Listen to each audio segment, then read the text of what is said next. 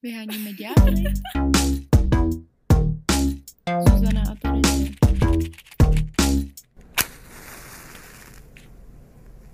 Vyhoniť diabla. S Zuzanou a Terezí vítame vás pri ďalšom dieli, ktorý bude o sexuálnom násilí, znásilnení a obťažovaní. Zuzana vám teraz prečíta veľmi zaujímavé fakta o znásilnění. Znásilnění za svůj život zažije každá desátá žena. Ročně se odehraje 7 tisíc až 20 tisíc znásilnění, a to konkrétně v Česku. Na policii je ročně ohlášeno okolo 600 znásilnění, tedy jedno až dvě znásilnění denně. 90% znásilnění spáchá osoba, kterou znásilněný nebo znásilněná zná.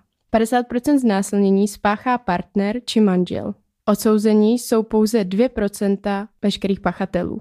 Falešná obvinění tvoří 6 až 10% což znamená, že to je o něco víc, víc než u jiných trestních činů, kde se to pohybuje okolo 5% a 90% znásilněných jsou ženy a 10% jsou muži. Děkujem ti za tyto fakta. Já doufám, že to někoho překvapilo. A já jsem tyhle fakta našla na stránkách Koncentu, mm-hmm. o kterém ještě budeme mluvit a tě vlastně se sbírali z různých zdrojů, takže koho to zajímá, určitě můžete vyhledat.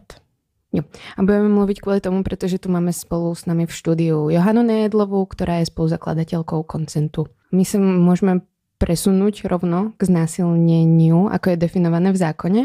Ja mhm. teraz vlastne prečítam prvý odstavec. Kto násilím nebo pohruškou bezprostředního násilí donutí jiného k souloži nebo k jinému obdobnému pohlavnímu styku, nebo kdo k takovému činu zneužije bezbranosti jiného, bude potrestán odnětím svobody na dvě léta až 8 let.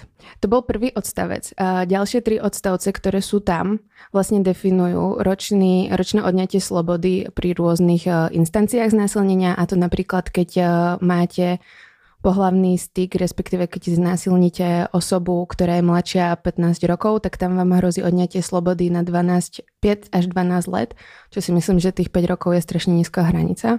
Akože za znásilnenie by som tomu dával oveľa vec a už keď to je hlavne pri menej ako 15-ročných deťoch. Mm-hmm. To mhm. je extrém. Potom vlastne, keď zapričiníte pri znásilnení smrť, tak eh, vám hrozí 10-15 rokov alebo výnimočný trest a výnimočným trestom sa myslí do životě. Chceš na to něco povedať? Ne. Dobře. Děkuji ti za shrnutí zákona. Já si myslím, že je důležitý to vědět. Mě třeba překvapilo to, že zneužití je zákonem definovaný jako, že zneužije člověk osobu, která je mladší 15 let. Že to je teda osoba, která je ještě pod zákonem. Já jsem vždycky zneužití brala jako, mm, jako slovo, který, ne jako znásilněný, ale že to nemusí zahrnovat osobu, která je pod zákonem. Že můžeš zneužít někoho, i když mu je 30. Mm-hmm. To je taký právny jazyk, no. Strašne. Ja, ja preto by som sa nerada akože pušťala do vysvetľovania týchto zákonov, pretože napríklad, tak ako je definovaný consent, čo som si našla, na internetoch. Myslíš koncent jako ten pojem? Koncent, mhm, súhlas, súhlas. Jo, tak uh, je tam napríklad jedna z definícií, teda respektíve ze základných podmienok uh, koncentu je, že by mal byť koncent entuziastický. A to znamená, že keď uh, príde na sex, mal by si robiť, alebo mala by si robiť iba veci, ktoré naozaj chceš. Uh-huh. A nie veci, ktoré sa od teba očakávajú. Podľa tej definície toho znásilnenia, tak vlastne neviem, kde tam by sa do tohto vtesnala táto šedá zóna. Proste ako by si napríklad entuziasticky mohol pri 40-ročnom manželstve dokázať tomu druhému človeku, respektíve tomu partnerovi, že ťa teda znásilnil, keď ty si zvolil k tomu sexu neentuziasticky, proste, že si iba sa podvolil, pretože ho máš rád toho človeka a on to od teba vlastne nejak očakáva a ty mu chceš spôsobiť radosť že by si myslím, že toto znásilnění je strašně těžké dokázat pod právným vlastně právně to nějak zahradit. Hmm, my jsme o tom tady s Terezí debatovali před epizodou, že ten entuziasmus je dost diskutabilní, protože přesně já rozumím tomu, proč je to tam daný, protože mít sex jenom jakože OK, tak teda jo, když to po mně chceš, když mě tady do toho tlačíš, ale umím si představit, eh, že ta realita potom může být jiná a jsou určitý případy, kdy si umím představit, že já bych osobně měla sex, nebyla bych přímo entuziastická, ale zároveň by to vlastně bylo něco, co chci, protože, a ne třeba, že by mě ten přítel nebo partner do toho nutil, nebo by mě mo- m, manipuloval, nebo vydíral psychicky, ale prostě protože bych mu fakt chtěla udělat radost. A Mhm. myslím si, že to tak nemusí být vůbec jako jenom od ženy k muži, ale i od muže k ženě, že prostě, já nevím, orální sex, třeba ten muž za stolik nemusí, není prostě entuziastický o tom, že vylíže, ale ví, že ta žena to má fakt ráda, mají dobrý den, dobrou večeři, tak si řekne, jo, jdem do toho. My sme sa hlavne zasekli na tom, že čo pre nás znamená to entuziastický. Že vlastne ten Áno. entuziasmus naznačuje, že to musí byť naozaj akože yes, tak poďme to zrobiť a že nie je to vlastne definované niečím, že chcem urobiť tomu druhému radosť. Hmm. Že to je vlastne potom, že už chcem urobiť druhému radosť a upozadím seba, upozadím svoje pocity, tak to už nie je entuziastické. Jo. Už je to takové, že prostě hm, tak to zrobím, pretože ho mám rada napríklad. Alebo tak to zrobím, pretože sme si vyšli na peknú večeru. Ale to je zase niečo za niečo. A to taky neviem, že či to je prostě úplne entuziastické. Jasně. Ja si myslím, teda, že po tých 40 rokoch manželstva je to už ten sex prostě nebude tak často, ako bol ne ve prostě, všech případech. ne ve všech případech, tak, eh, tak značenia robený si myslím, ako to bolo v prvom roku, že jo, láska opadne, stereotyp, rutina, bla bla. Lásku nečekejte. A je dobré podľa mňa to potom riešiť. Už som sa to snažila Zuzane nejak to sprostredkovať, že proste by som to rada veľmi komunikovala, pretože nechcem po 40 rokoch svojho manželstva mať sex iba kvôli tomu, že z toho do mňa očakáva. Jo, to je partner taky to ne. nechce. Takže by som najradšej išla proste na terapiu a partnersku a riešila by som to tam, alebo by som proste to komunikovala s tým manželom, že proste hej, tak teraz proste fakt ja to nechcem a No on to jasne. bude chcieť trikrát za týždeň. Nechcem, aby ma znásilňoval proste každú noc. Takže si myslím, že by sa to dalo vyriešiť touto komunikáciou. Jo, já si taky myslím. Hm. A doufám. No a myslím, že do veřejného povědomí se v poslední době, nebo už i v docela dávné době, dostalo téma znásilnění, ale i celkově sexuálního obtěžování hodně skrz kampaň MeToo, která v Česku rezonovala spíše negativním způsobem, Bohužiaľ. bohužel. Mě to tehdy hodně fascinovalo, jak se tím bránilo spoustu lidí, jak to jak argumentovalo, že no jo, ty na mě vytáhneš nějaký to tvé mýtu, viď? nebo že to ohrožuje vztahy lidí mezi sebou, že potom už muž ani nebude moc svý partnerce, já nevím, dát ruku na nohu, nebo s ní flirtovat, nebo flirtovat s nějakou ženou. Jo, v bare napríklad. Ano. A mě na tom mrzelo, že ty lidi vůbec nepochopili to gro, tu hlavní myšlenku celé té kampaně, nebo nevím, jestli nepochopili, nebo se jí rozhodli ignorovat. Já jsem osobně fakt ráda, že tyhle ty témata se dostaly víc do diskuze a že se o tom víc mluví. A i když já ve společnosti ty problémy, co se týče mm, sexuálního nějakého obtěžování, pokřikování v barech, um, ošahávání na ulici nebo v baru, tak já to furt vnímám jako velký problém, který tady je přítomný a mně se to stává jako často, tak uh, jsem ráda, že se o tom víc mluví a že i ženy o tom mezi sebou víc mluví a sdílí. A druhá vec je tá vlastne, že často sa o tom mluví satiricky, že proste aj keď ženy to Jo. medzi sebou, tak hovoria, ale ja chcem byť volaná kočička, ja chcem byť volaná zlatičko, alebo mne sa páči, keď ma niekto na ulici proste po mne pokrikuje. I mean, mne sa to nepáči, bola by som veľa Není to norma, sa to norma. presne, presne tak, že proste je tu nejaké percento žien, ktorý sa mi to páči, ale nemôžeme to aplikovať na všetky. Takže proste smolík, ne, nepokrikujte na nikoho po ulici. A taktiež napríklad v bare, to obchytkávanie. Jak sme sa včera Hmm. bavili, že tvoj priateľ napríklad, teraz neviem, či to môžem povedať, Můžeš, Jo. Tak uh, tvoj priateľ sa vlastne vyjadril, že si myslel, že to je vlastne strašne sporadická vec, že sa to stane jednej osobe z 20, Hmm. že, na ňu, že ju niekto ošáha v bare, alebo že je proste niekto na ňu nepríjemný a robí jej sexuálne návrhy, keď ona to nechce a niekoľkokrát povedala nie. No lenže bohužiaľ, dúfam, že si to nikto nemyslí z vás, keďže nás počúvajú väčšinou baby a tí zvyšní chalani určite si to nemyslíte, že sa to stáva sporadicky. Je to na každodennom poriadku. Akože Jo. Už len v našich krátkých životoch, koľkokrát sme to zažili, nedá sa to spočítať proste na jednej ruke, na dvoch, na štyroch proste. Já A- to totiž vysvětlím ještě s tím mým přítelem, že on nechodí do hospod, takže Jo, on nezná ten jako takovou tu hospodskou kulturu barovou, kdy já jsem mu fakt řekla, že se mi stalo nesčetněkrát to, že mi někdo sáhl na zadek. Nebo mi dokonce jednou sáhl kluk jako do rozkroku ze předu. Nebo jsme seděli a přišel z vedlejšího stolu nějaký týpek opilý a políbil kamarádku, která se děla proti mě na tvář.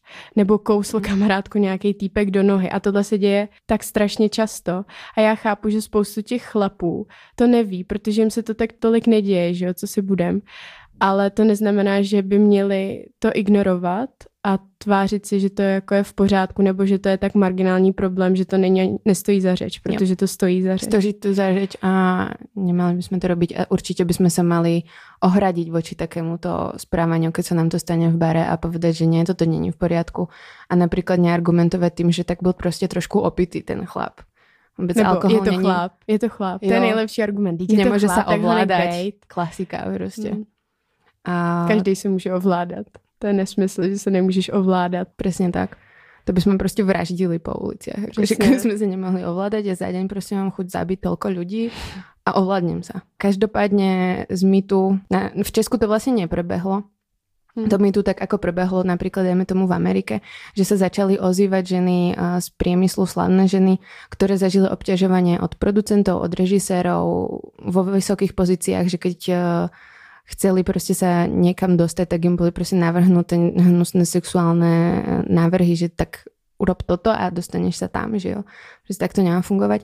A v Česku sa to vôbec nestalo a ja neviem teda prečo, že či naozaj tu s tým nemáme problém, alebo kto sa tu toho bojí a mrzí ma to, preto asi ta kampaň prostě nevyšla tak, jak mala, že slavné ženy vlastně vůbec nevyšly s týmto na povrch. Že sa im to stalo a určitě sa im to stalo pretože sa to v koloároch sa to šepká, ale niekto to nepovie na plnú hubu.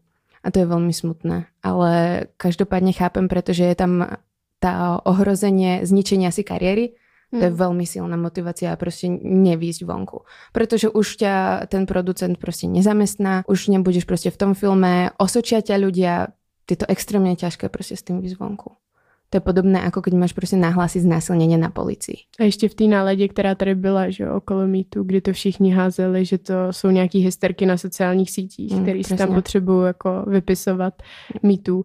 A velký argument lidí byl, že proč se píšeš na sociální sítě, tak to prostě nahlaš na policii. To na to teďka napsala, myslím v únoru Sylvia Lodr, která se tím mýtu hnutím hodně zabývala, nebo zabývá v Česku tak napsala článek o tom, že to mýtu mělo dopad takový, že to lidi začali nahlašovat víc na policii, takže ona tam zmiňovala výzkum z Yaleovy univerzity, kde zjistili, že o 14% víc lidí začalo nahlašovat po té kampani to, že byli znásilnění nebo uh, zneužitý. Takže mi to mal určite zmysel a, a neosočujte prosím vás toto hnutie, alebo respektíve, ako by som to nazvala, asi hnutie. A určite by sme sa mohli posunúť e, k tomu znásilneniu, k tomu nahlasovaniu. Napríklad e, znásilnenie na policiu, že čo ťa čaká, keď ťa znásilnia a ty sa rozhodneš ty nahlásiť na policiu. Najlepšie je ísť na policiu vlastne v tých šatách, ktoré máš si mala ešte na sebe vtedy, alebo si mal na sebe. Treba vedieť, že proste to nebude príjemné, že tá policia fakt nie je na toto školená napríklad a budú sa vypitovať, pretože musia to ako dôkazy, že ho zobrať. A budú sa ťa vypitovať na rôzne udalosti, no, na rôzne udalosti, proste na tú jednu konkrétnu udalosť. A kedy sa ti to stalo, s kým sa ti to stalo, kde si bola, koľko si toho pila, či si užila nejaké drogy. Je možné, že tam prebehne aj nejaký victim blaming, to znamená, že budú to hádzať na teba, že si bola vystredne oblečená, alebo že si bola v tmavej uličke proste neskoro v noci. Potom pôjdeš na ginekologické vyšetrenie, kde vlastne zaistia sperma po zručení máš modriny alebo niečo. Môže to byť veľmi traumatické. Takže určite, ak sa to stane napríklad vašej kamarátke, tak by som mu nenotila do toho, aby išla na policiu že vlastně toto si treba uvědomit, že to může být traumatické a netreba retraumatizovat tu obeď. Zároveň si myslím, že určitě to svůj smysl má, že je důležitý, aby ženy se nestyděly o tom mluvit a jít a nahlásit to, protože samozřejmě ten pachatel za prvý to může udělat dalším ženám a za druhý není za co se stydět. Ale jako souhlasím s tím, že říct ženě, no ty jsi byla znásilněná, dělej teďka jdi na policii okamžitě hned teď, tak to ji asi úplně nepřidá. Ještě s tím, s tím prístupom policie, tak to je občas aj začarovaný kruh, že vlastně oni nebudú vedieť, ako sa správať k znásilneným obetiam, kým nebude tam chodiť viac obetí. Lenže tie obete tam nechodia, pretože proste policajti vlastne nevedia, ako sa k ním správať a je to pre nich retraumatizujúce. Takže Ale prostě treba to zlomiť, treba na tom pracovať, treba robiť napríklad školenia pre, pre policajtov. Furt to znásilnění a celkově to o tom mluvit veřejně a říct, já jsem ta znásilněná, tak je to tabu. A jak jsi to říkala, nechceš, uh, aby žena byla vlastně definovaná tím, že je znásilněná. Aby to nebylo to, to je ta znásilněná, aby to nebylo to jí hlavní, ta hlavní charakteristika. To se může stát velmi ľahko, protože je to závažný čin, no. Ľudia to budú vnímať a vlastne to odníme prostě všetku tvoju ostatnú autoritu. Je, je možné prostě. Určite to bolo aj prostě v mýtu, že, že tie ženské prostě to nechceli. A taktiež tam boli veľké napríklad odškodnenia. A tiež ľudia, ktorí sa pýtajú, že no a prečo si tam nešla, keď prostě ťa znásilnil, dajme tomu nejaký významný človek, tak pretože ponúkol prostě strašne veľa peňazí, alebo prostě dal sledovať tvoju rodinu. Hmm. Že prostě urobil Harvey Weinstein a prostě ako whatever, prostě si tě můžem zaplatit a aj keby prostě ta ženská se nechcela akože dohodnout, ale keď se začne vyhrážet někdo tvojej rodině, tak prostě se dohodneš. A prostě ti to nestojí za to. Jak když jsem se ještě četla o kampani mýtu v jiných zemích, tak mě překvapilo to, že v Japonsku oni nepoužívají slovo znásilnění vůbec, protože je to pro ně takový tabu, že o tom v té společnosti nechtějí mluvit. A ta kampaň mýtu podpořila ženy, které to zažily, aby aspoň nějaký aby vystoupili veřejně a promluvili o tom. I přesto, jak v obří tabu to v tom Japonsku je, že oni to, my aspoň teda to slovo se nebojíme použít, oni ho absolutně ignorují, tady ten celý jev, jak kdyby to nebylo. A v Číně samozřejmě mít ublokli, že jo, ten hashtag, takže místo toho měli Rice Rabbit, uh, jo, Rice Rabbit, protože právě se to v čínštině čte mitu, takže mm. oni to takhle obešli. Cool. Kromě jednotlivých individuálních případů tak dochází taky k masovému znásilňování. A to zejména ve válečných konfliktech. Přestože se tohle, tenhle jev děl napříč historií, tak se lidi nebo výzkumníci a celkově feministky se o to začali zajímat až zejména v 90. letech, například po konfliktu v Jugoslávii, kde vlastně fungovaly tábory, kam zavřeli ženy a nebylo to teda vyhlazovací tábory, ale byly to znásilňovací tábory. Takže tam byly stovky žen, které opakovaně byly znásilňovány vojáky nebo celkově muži. Tohle se samozřejmě nedělo jenom v Jugoslávii, dělo se to například i v Rwandě, v Sudánu a podobně. Tenhle jev je definován jako zločin proti lidskosti Mezinárodním trestním soudem a je s tím zacházeno v některých případech jako s genocidní praktikou, že se ženy stávají součástí váleční strategie. Žena je jako objekt, je tělo prostě, že když chceš potrýznit ten národ, že jo, tak potrýsni prostě ženu. A ono překvapivě, nebo nevím jestli překvapivě, ale ty masová znásilnění k ním dochází dost často v konfliktech, které nejsou nutně jako stát proti státu, ale často ve vnitrostátních konfliktech, mm. kde oni chtějí vlastně co nejvíc ponížit tu oběť. A teď se pojďme bavit o koncentu a to i o pojmu koncent, ale taky o samotné organizaci koncent, kterou jsme už zmínili na začátku. Sexual consent, sexuální súhlas, alebo consent, ako jsme to vlastně prebrali. Je to vlastně dohoda a participovať, teraz prekladám sa angličtiny, takže budem znieť trošku mm-hmm. participovať v sexuálnej aktivite. Predtým, ako s niekým sa vlastne, s niekým začnete mať sex, alebo sexuálnu aktivitu, orálny sex, prstovanie, niečo podobné, tak eh, sa musíte uistiť, že aj ten druhý človek to vlastne s vami chce. A takých 5 základných ukazovateľov koncentu je, že je vlastne freely given, dobrovoľne daný, dobrovoľne vlastne udelený uh, tou osobou, s ktorou chcete mať sex. To teda znamená, že proste bez nejakého tlaku, bez manipulácie alebo pod vplyvom alkoholu alebo drog.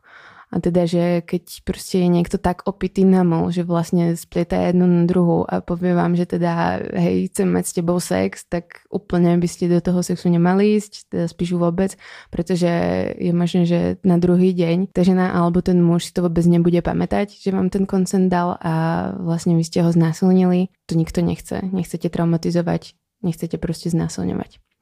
Potom, že bol entuziastický, o tom sme sa už bavili. Potom špecifický a to je spojené s tým, že napríklad keď dáte súhlas niekomu, že idete s ním do spálne, podobne sa stalo proste Jane z druhého dielu, teda ona bola vlastne v podstate zavlečená pod nejakými manipulačnými taktikami do spálne na oslave, respektíve na dome a tam ju vlastne typek znásilnil, pretože si myslel, že keď už s ním je vlastne v tej uh, ložnici, v tej spálni, tak to proste môže zrobiť. Ale vôbec to tak nie, že keď proste s niekým idete sa boskávať, tak neznamená, že proste s ním chcete mať aj sex. Tretia, štvrtá vec je, že musí byť informovaný a to je napríklad spojené s tým, že keď vám niekto povie, že použije kondom a vy zistíte napríklad uprostred sexu alebo proste na konci vlastne, že ten kondom nepoužil, tak eh, ten koncent vlastne prelomil a už je to znásilnenie. Toto je tiež jedna z vecí, ktorá je vlastne v tom našom zákone podľa mňa tiež taká šedá zóna, že vlastne už záleží na tých právnikoch, jak to proste, alebo sudcoch, jak to vyložia. Mm-hmm. Že teda, keď pôjde žena na neviem, na policiu s týmto, že vlastne tento muž nepoužil kondom, aj keď som povedala, že proste ho mal použiť, on slúbil, že hej, tak vlastne klamal. Tak čo by sa dialo proste v tejto chvíli, keby sa táto žena cítila znásilnená. Uh-huh. A piata vec je, že je nevratný. Kedykoľvek proste počas sexu môžete zrušiť tento svoj súhlas. Proste sa rozhodnete, že sa vám to nepáči, boli vás to, už vám to nevyhovuje, môžete prestať. Máte na to nárok a nikto vám nemôže nič povedať. A já přečtu některé mýty, které jsou spojené se znásilněním a ty jsem opět našla na stránkách koncentu. A je to například to, že žena nepláče, nebo když žena nepláče, tak to znamená, že žena není znásilněna, protože přece pokud někoho znásilňuješ, tak ten člověk bude plakat. Musí se bránit, musí křičet. To je nesmysl. Jo, pretože často tie obete definujú stavy, že sa nemohli vlastne pohnúť. Boli v takom šoku, že neboli absolútne schopné vydať hlásku. A znovu nás to vrací k tomu druhému dílu, kde Jana mluvila o tom, jak to jí, ta její zkušenost s prvním sexem proběhla. Ona tam taky nebrečela a nekřičela. A stejně se jednalo o, o znásilnění. znásilnění. Ano. Potom prostitutku ani muže nelze znásilnit. Muže samozřejmě lze znásilnit. Znásilnění probíhají i v LGBTQ komunitě, takže žena může znásilnit ženu, muž může znásilnit muže a samozřejmě může být znásilněna i prostitutka, protože to, že člověk má sex za peníze, neznamená, že nemůže říct, že tohle nechce nebo že chce přestat. To právo tam pořád samozřejmě zůstává. Potom, že Další mýtus je, že násilník eh, na nás čeká v parku nebo v podchodě a že nás tam přepadne v kapuci a že ho neznáme, že to je nějaký, jak se používá, uchyl. Většinou, jak jsme zmínili, jsou to lidi, které známe a dost často je to partner nebo manžel, nebo partnerka nebo manželka.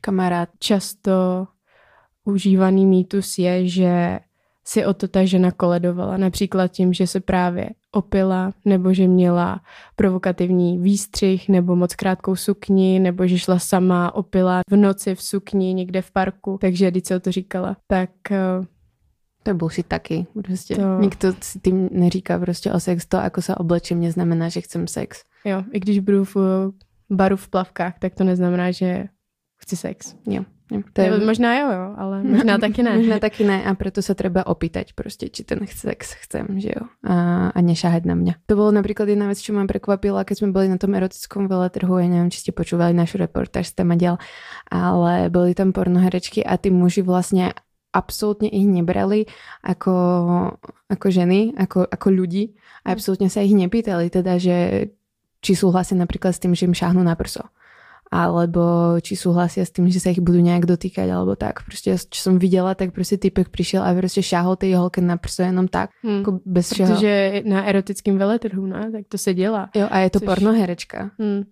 Presne tak, že znásilnenia sa môžu uh, stávať aj v porne a tam to je oveľa problematickejšie, pretože ako to teraz chceš nejak zadefinovať, ako to chceš proste sa predchádzať tomu, keď to porno není etické, že jo? Hmm. Že často proste buď tie ženy alebo muži sú proste pod nejakou drogou, alebo sú tam praktiky, na ktorých sa dohodnú predtým, ale počas toho styku zrazu ten muž alebo tá žena proste začne robiť niečo, čo tomu druhému fakt nie je príjemné a ty v tom porne nemôžeš prestať, pretože proste už ste tam, už sa natáča a proste nemôžeš sa teraz len tak zbaliť a odísť, ak to nie je proste etická výroba. Mě vždycky tak irituje, že lidi se vymezují vůči koncentu tím, že tvrdí, že pokaždý, když bych s někým chtěl něco mít, že by potřebovali mít uh, nějaký souhlas, aby jim podepsal mm, ten druhý, ta druhá osoba, že jako souhlasí. Což jsou taky argumenty, jako je takový problém se zeptat, Chceš to? Nepotřebuješ na to mít souhlas, papír, smlouvu, vždycky po kapse, že bys jako vytáhla. Mm. Stačí se normálně zeptat, ne? Tak jsme Jak lidi. člověk. Přesně. Vyvinuli sme reč na to, aby sme sa mohli dohodnúť a keď sa vieš proste dohodnúť o tom, že či chceš čaj, tak sa vieš dohodnúť o tom, že či Mm. chceš sex, že jo. A potom někdo řekne, že přece nějaký lidi mají rádi takovou tu hru, že to nechceš, ale vlastně to chceš. Což je úplně v pohodě. Ano, nějaký lidi to rádi mají, já to třeba taky ráda mám. Ale tak si domluvíš nějaký safe word, nebo Jo. jako, jak se to řekne v češtině, Bezpečné slovíčko. bezpečné slovíčko a jedeš prostě v klidu. Jo, jo. To je zase o té komunikaci. No, musíš si povedať, že proste hej, tak teraz sa hráme proste tú hru. Hmm. A nie napríklad e, obraňovať sa tým, že ale veď ona hovorila, že to nechce, ale pritom som jej z očí videl, že to chce. Nie, proste nie neznamená áno. Áno je áno. Nie je nie. Niektoré ženy sú ešte stále medzi nami také, ktoré proste hovoria nie, nie, nie a myslia proste áno a vlastne potom vzniká takýto mýtus o tom. A tie ženy proste, ktoré hovoria nie skutočne, tak muži sú potom presvedčení, že vlastne hej, nie, treba sa ešte 8 krát opýtať, že proste hej, a skutočne? Skutočne to nechceš? Nerozmyslíš si to? Takže ženy, ak, ak počúvate, tak Když to prosím chceš, tak to tak to chceš, řekni, to přesně, řekni. není tam žádná hamba, Přesně prostě tak. nehraj hry. No řekni, chci to, pojďme hrát, že to nechci. Přesně, přesně, protože tím uľahčíš život nám všetkým. Ano. Nebudeme musieť presvedčovať tých chlapov, že teda to naozaj nechceme. A nie je na tom proste žiadna hamba povedať, že proste hej, chcú to. Proste je to podľa mňa sexy, keď vieš, čo chceš. Mhm. Sebavedomie. Sexy. Vyháníme ďábly.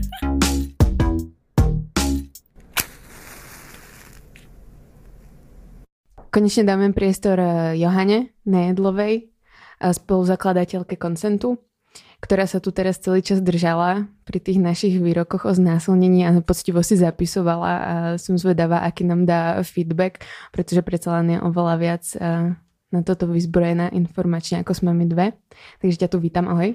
Ahoj, děkuji moc za pozvání. A Johana, já na ní prozradím, že ona získala cenu, prestižní cenu Woman of Europe za aktivismus mládeže. Pro ty z vás, kteří třeba neznáte Consent, organizaci Consent, tak Consent se věnuje prevenci znásilnění, sexuálního obtěžování i genderově podmíněného kybernásilí. Johano, ty osobně si prošla před tím vším aktivismem, ve kterém jsi teďka zapojená, traumatickou zkušeností. Můžeš nám říct, co se ti stalo? Já jsem před několika lety, uh, před pěti lety byla s kamarádkou v hospodě, kde jsme podle mýho názoru nějak moc uh, nepili na to, jak jsem zvyklá pít, tak mám pocit, že jsme toho vypili docela málo. A začali jsme se tam bavit nějakým způsobem s majitelem té hospody, který ho trochu znala ta moje kamarádka a pak mám najednou strašný okno a pamatuju si jenom, jak jsem se spudila a on prostě, můžeš tady mluvit prostě nebo ne? No, Jo, a on mě šukal a já si pamatuju, že jsem mu jako říkala, co to dělá a on mi říkal, když se tady krásně milujem. Tak jsem si jako zbal, jsem ho nějak schodila, zbalila jsem si všechny věci a odešla jsem o tamtuť a zjistila jsem, že ta moje kamarádka je teprve na cestě domů o tamtuť, bylo ráno a říkala, že mě prostě nemohla vůbec probudit a že ten týpek říkal, že se o mě postará a takhle se o mě postaral. Tak eh, to jsem pak šla hlásit na policii a to je vlastně ten jako hlavní zážitek se znásilněním. Pak jsem měla ještě nějaké zkušenosti s tím, že prostě kamarád využil toho, že jsem spala a myslel si, že jako s ním chci mít sex, eh, protože jsme se předtím třeba líbali. Ale asi takhle stručně všechno. Ale hodně jako cítím to, jak jste mluvili o tom, že pro ty ženy je těžký o tom mluvit, protože nechtějí být definovaný jenom tím znásilněním. Tak to je pro mě jako hodně obtížný vždycky volit mezi tím, jak moc chci tenhle příběh sdílet nebo ne, protože mi přijde důležitý, aby se o tom mluvilo. Čím více o tom bude mluvit, tak tím víc o tom lidi budou mluvit a ženy budou schopný to dál sdílet a nebude to tak definující, tedy ten zážitek, ale zároveň, jako když jste jedna z mála, tak je to pořád to, co pak dopadnete jako ta znásilněná holka. Ty si to teda byla nahlásiť a my jsme už nějak tak v podstatě se dotkli toho procesu. a Vyzeralo to tak?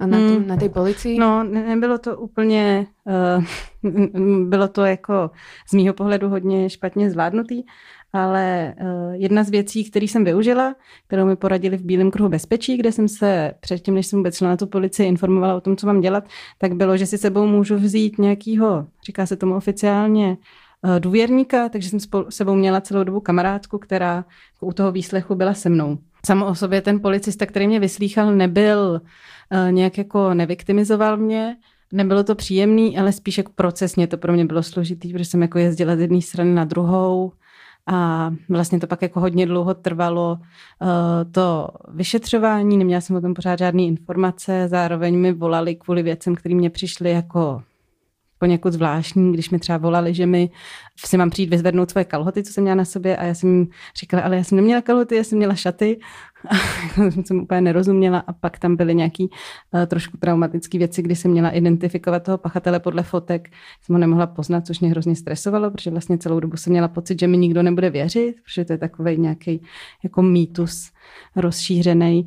A když jsem tam jako se koukala na ty fotky a nemohla jsem toho člověka poznat, tak mě to hrozně stresovalo a ukázalo se, že to jsou prostě fotky s občany, který můžou být deset let starý a že to vlastně nemá žádnou váhu, protože aby to byla pořádná identifikace, tak tam musí být být soudní nějaký odborník a dohlížet na to, což vůbec nebylo. Takže to byl podle mě jako zbytečný krok, který mě stresovali.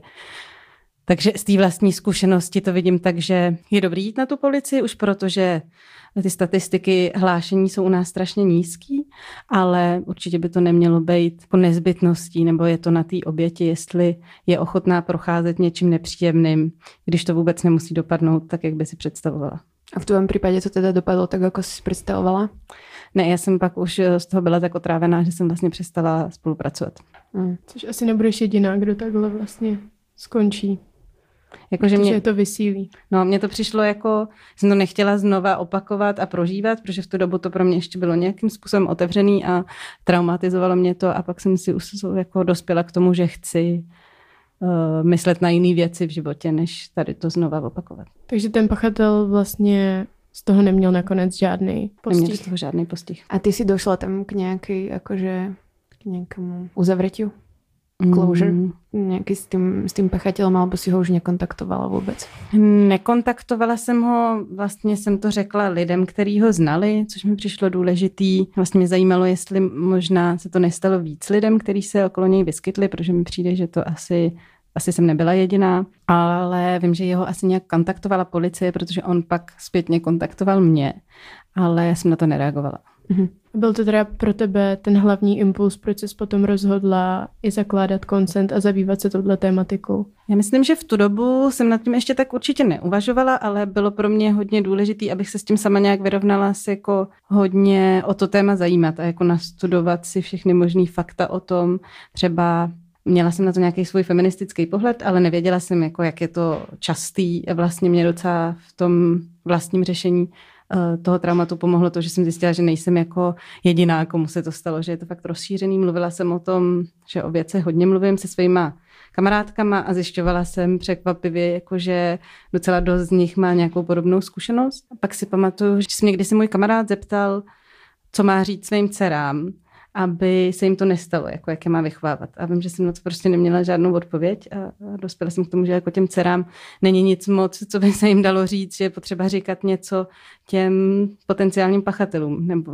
respektive všem, nejenom těm klukům, ale i těm holkám, jako co spíš nemají dělat, než co mají dělat, co spíš nemají dělat druhým. Hmm. To, jak jsme založili ten koncent, bylo až později.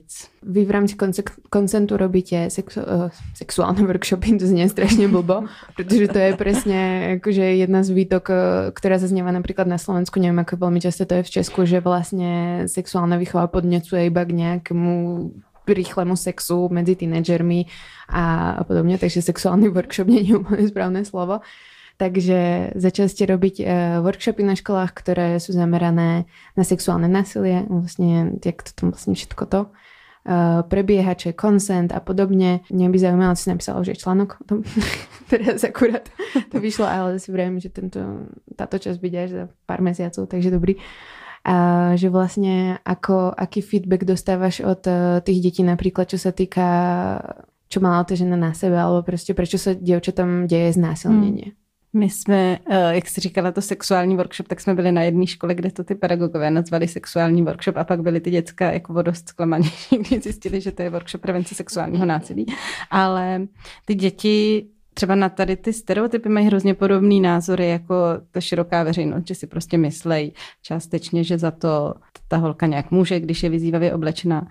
Vždycky mi přijde super, že těch kolektivech je část lidí, kteří na to mají prostě jiný pohled a jsou tam holky, kteří začnou říkat, ale já nosím prostě krátkou sukni uh, jenom proto, že se chci líbit. Pamatuju si třeba na holku, která na to oponovala tím, že ona nosí krátký sukně, když chce mít sex nebo chce někoho zbalit, ale jako hlavní je to, že nechceš mít sex s každým. I když se takhle oblíkneš a jdeš někam někoho zbalit, hmm. tak to neznamená, že každý, kdo přijde, si může vrznout. Že prostě chceš sex. Sex s kýmkoliv, kdykoliv. No ale kromě workshopů vy děláte i kampaně, eh, Respekt je sexy a součástí Respekt je sexy kampaně jsou workshopy, ale potom i Když to nechce, tak to nechce, kde se snažíte právě bourat ty mýty, které jsem tu zmínila. Já bych se tě teď chtěla zeptat na tu kampaň Respekt je sexy. Ta už trvá nějakou dobu. A mohla bys říct, o čem je mm-hmm. a mhm. případně jaký máte výsledky nebo...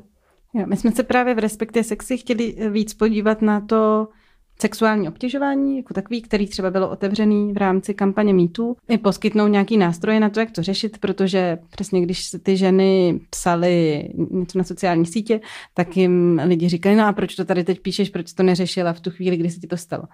Ale strašně moc žen, který já znám, tak nemají pocit, že se, se mají kam obrátit, nebo že když to řeknou někomu ze svých známých, tak jim řeknou, že ty z toho naděláš, že my, my chceme tohle měnit.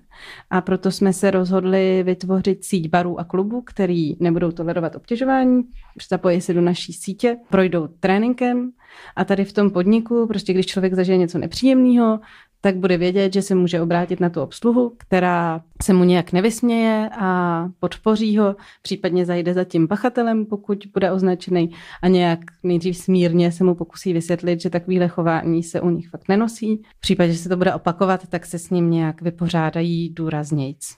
A jde nám je o to jenom jako nastavovat a kultivovat to prostředí, protože ty podniky, které prostě jsou v té síti, říkají, tohle chování není normou a my to prostě takhle nechceme. A to, že jdeš ven a chceš pít alkohol a chceš se bavit, neznamená, že bys měla snášet to, že tě někdo bude ošahávat.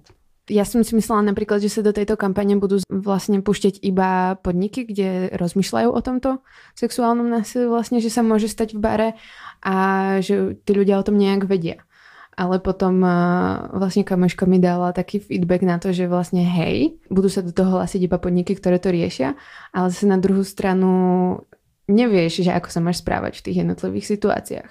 A napríklad, že ponúkate proste riešenie, že teda keď vidíš opitú babu alebo opitého chlana, ako ju proste ten druhý človek nejak násilne ťahá buď na vecko a ten človek proste nevie chodiť, tak e, jednoducho, ako sa zachováš? Ja napríklad, ako keby som bola barmanka a videla by som proste, že teraz si babu ťahá niekto na vecko, tak čo, išla by som tam za ním? Není to divné, veď ten chalan proste chce iba pomôcť, chce proste hm. iba ja neviem, jej držať vlasy pri zvracaní alebo tak. A teraz čo urobíš? Jo, tohle je třeba jedna z těch věcí, kterou často řešíme během toho školení pro ty zaměstnance podniků a přesně jako stejný pocit mají oni.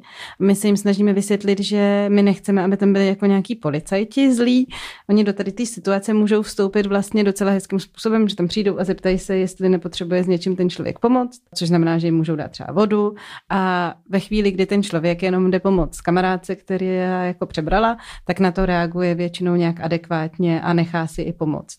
A ve chvíli, kdy je to nějaký násilník, který nemá hezký úmysly, tak bude většinou reagovat nějak agresivně, případně od toho, co chtěl dělat, upustí, protože už vidí, že si ho někdo všiml a že už to není jako anonymní situace, ve který nikdo nebude vědět, že se něco stalo. A stalo se vám osobně třeba něco takového, že jste byli svědky situace, kdy nějaká žena nebo případně muž byl nebo byla odtažená, když byla opila, protože mně se to třeba stalo už kdysi dávno a no, bylo mi třeba tak 16, 17 a já jsem tehdy jako vůbec nevěděla, co mám dělat. Takže si myslím, že v širší veřejnosti tady ty znalosti o tom, co by teda, jestli by člověk vůbec nějak měl reagovat, nebo jestli to opravdu není naše věc s tím, že ta osoba se opila, potom právě zná to, je to její bratr, je to její prostě bratranec, tak lidi o tom neví.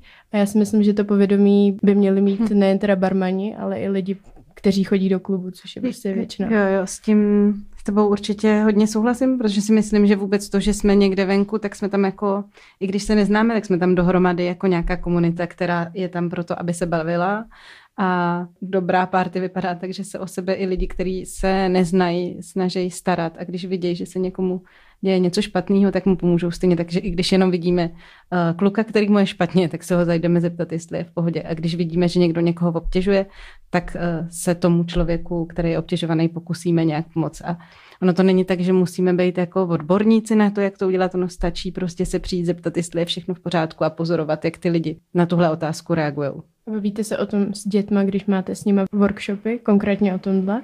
Tady do toho téma, toho noční, tématu nočního života s nimi úplně nezakročujeme, protože máme hrozně omezený čas. Je hrozně moc témat, který bychom s nimi chtěli probírat. Když se nám podaří jako časem ty naše aktivity rozšířit k tomu, abychom za nimi šli třeba dvakrát do té školy, tak bychom to tam určitě rádi zahrnuli. No a co si teda ty myslíš o tom entuziastickém koncentě? Já si myslím, že těch pět základních pravidel, to mm, anglicky se to zkrátí jako fries, tak je hlavně zaměřených na ty vztahy jako začátky vztahu nebo nějaký sex na jednu noc, kdy je podle mě jako opravdu potřeba, protože toho člověka ještě úplně neznáte a neznáte jeho reakce, tak mm-hmm. je mhm. potřeba chtít ten explicitní, entuziastický souhlas. V tom vztahu si myslím, že je určitě dobrý tomu druhému dávat najevo, že když se mu něco nelíbí, takže má právo to říct.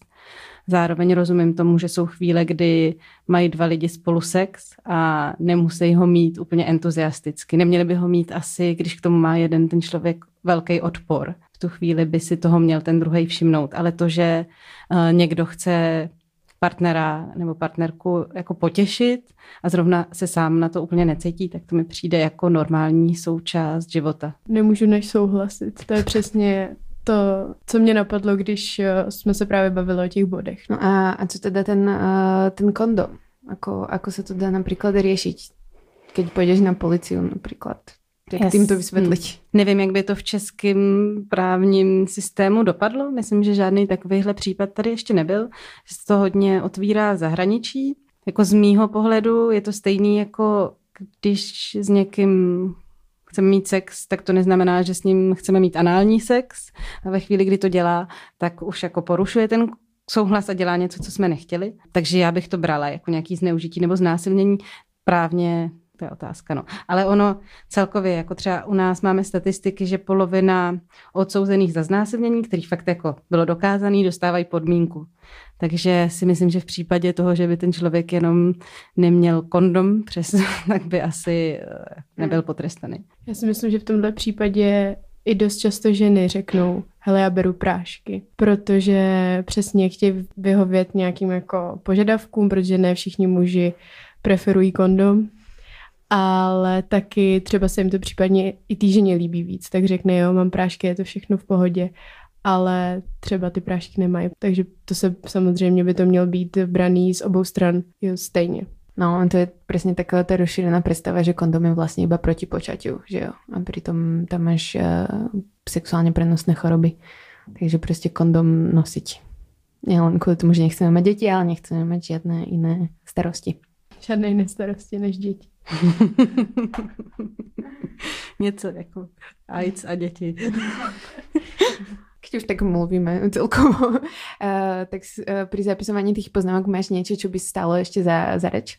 Jo, mě vlastně napadlo, když ty jsi mluvila o tom, že tvůj kluk nechodí do hospod a neví o tom, jak často se děje obtěžování, tak já jsem se o tomhle bavila s jedním svým kamarádem, když jsme spouštili ten Respekt je sexy a on měl pocit, že zase přeháníme a děláme prostě zkumána velblouda, ale ukázalo se po tom, co mu přijali nějaký zahraniční kolegyně a šel s nima do baru, že si jenom těch věcí nevšímal, protože když šel do hospody nebo do klubu, tak šel se svojí holkou a na tu si v tu chvíli většinou nikdo netroufne, protože už tam má někoho, komu jakoby v uvozovkách patří. Případně chodil se svýma kamarádama a v tu chvíli k tomu vůbec nebyl citlivý. A pak až jako protože jsem ho na to možná upozornila a protože tam byl s těma ženama bez doprovodu, tak viděl prostě, jak hrozně častokrát on tam musel jim i jako pomáhat, protože byli v nějakých nepříjemných situacích a zároveň to byli ty hosti, kteří za ním přijeli, takže o to víc cítil potřebu se o ně starat. Možná to není tím, že by ty muži chtěli být jako ignoranti, ale že prostě nemají tolik příležitostí si toho všímat fakt. Já mám ráda tancování a je to jedna z věcí, kterou hodně holek a žen řeší, že si chodí rádi zatancovat, ale když jdeš tancovat v Česku na diskotéku ve skupině holek a není to gay bar, který teďka už eh, mnoho žen upřednostňuje, protože tam prostě k tomu obtěžování tolik nedochází, tak mají poměrně problém, protože mně se to stalo několikrát a to já zase tak často do klubu nechodím, že jakmile tam stojíš kroužku s kamarádkama, tak do chvilky máš kolem sebe prostě roj mužů, který krouží a snaží se dostat jako blízko. Vždycky se přiblížíte, odstrčíš, oni chvilku tancují dál, ale pak se přiblíží znova. Je to tak strašně jako častý jev, až mi přijde, že už s tím všichni tak počítají. No, to jdu zase na tu diskotéku, zase mi tam někdo bude jako tancovat kolem zadku. Mm, není to úplně normální. Není to ok. A není to v pohodě. My se za prvý hodně často setkáváme s těma reakcemi, že holky chodí radši do těch gay podniků, kde prostě je neobtěžují kluci. to samozřejmě neznamená, že by se jako queer komunitě neobtěžovalo, děje se tam taky. A já vlastně moc nerozumím tomu, proč eh, no, my se snažíme vysvětlovat mužům a ženám, že vlastně v tom navazování toho vztahu nebo flirtování, že to je úplně normální součást toho večírku, ale že prostě musí pozorovat toho druhého a všímat si, jestli o to stojí. Za prvý, to je jako ztráta času ve skutečnosti. Zkoušet to na někoho, kdo očividně o to nestojí. A za druhý, je to prostě nepříjemný a nemělo by to být přijatelný, že se tohle děje. Potom ten argument, že co je to za party bez flirtu a bez ošahávání. Jako, jako jasně. Dobrá party. bez ošahávání. party uh, jako podle nás flirtování k večírkům patří, ale prostě na to musí být dva. Nebo i tři, čtyři. no, jakýkoliv počet, ale když s váma ten druhý na zpátek neflirtuje, jak to není flirtování, ale obtěžování, to je ten hlavní problém. Jo, no, to si řekla velmi hezky. A za tu dobu, co seš teda aktivní v koncentu jinde, tak překvapilo tě třeba něco, co jsi nečekala a co teďka vnímáš jako problém, anebo naopak eh, zjistila si, že něco si smyslela, že je velký problém a on to třeba zase takový problém není. Mě obecně překvapuje pozitivně přístup části mladých lidí, řekněme, kteří jsou prostě teď na střední, že ty jejich názory se prostě tak často neslučují s těma názorama uh, především té starší generace, která prostě vyrostla v nějakým pocitu, že si musí nechat všechno všichni líbit. Ty mladí lidi podle mě přesně jako sledují nějaký youtubery, poslouchají uh, zahraniční podcasty nebo i český, a jsou mnohem odhodlanější vůbec tyhle témata otvírat a řešit a mají takový pokrokovější názory. Tak to mě jako pozitivně potěšilo. A negativně mě vlastně překvapuje to, jak na nás pořád lidi z nějakého důvodu útočejí, jako na naší organizaci nebo na mě osobně. Přitom podle mě eh, říkáme za jednoduchou věc, že má člověk mít sex jenom s tím, kdo ho s ním chce mít a že uh, má navazovat vztahy nebo pokoušet se navazovat vztahy jenom s lidmi, který o to stojí. A můžu si vás pozvat žiaci vlastně, alebo ako to funguje? Jo, my máme vždycky hroznou radost, když si nás ta škola pozve z popudu žáků. Třeba v Brně biskupský gymnázium, kde už jako nás mají hrozně oblíbený, tak tam jsme se dostali, protože studentský parlament se rozhodl, že si nás chtějí pozvat na workshop. Hmm, super. Takže když nás někdo počúva na střední škole, tak uh, můžete kontaktovat koncent. Koncent. CZ. jo, a koncent psáno consent, ne koncert, ani konfet. Jo, s káčkom, consent. Děkujeme, že jsi tu bola. Byl to velmi příjemný rozhovor. Jsme rádi, že jste nás počúvali až do teraz, jak jste tu ještě některý. Budeme, s... nevím, teraz ještě slyším s Johanou. Tak jo, ahoj, díky, je, že jsi přišla. Já moc děkuji za pozvání a moc děkuji za to, že otvíráte tohle téma vašemu publiku. A pro naše posluchače máme sociální sítě musím to říct, a že je máme. A opravdu je máme a jsme tam aktivní a aktivnější a aktivnější. Ale taky nás můžete sledovat na Go Out stránce, kde přidáváme různé kulturní akce. A například na našich Instagramoch můžete vidět, jak vyzerají tyto hlasy, které počujete za mikrofonem. Fakt dost dobře. Kvalitné fotky, zaručené. Tak naslyšenou. Čus.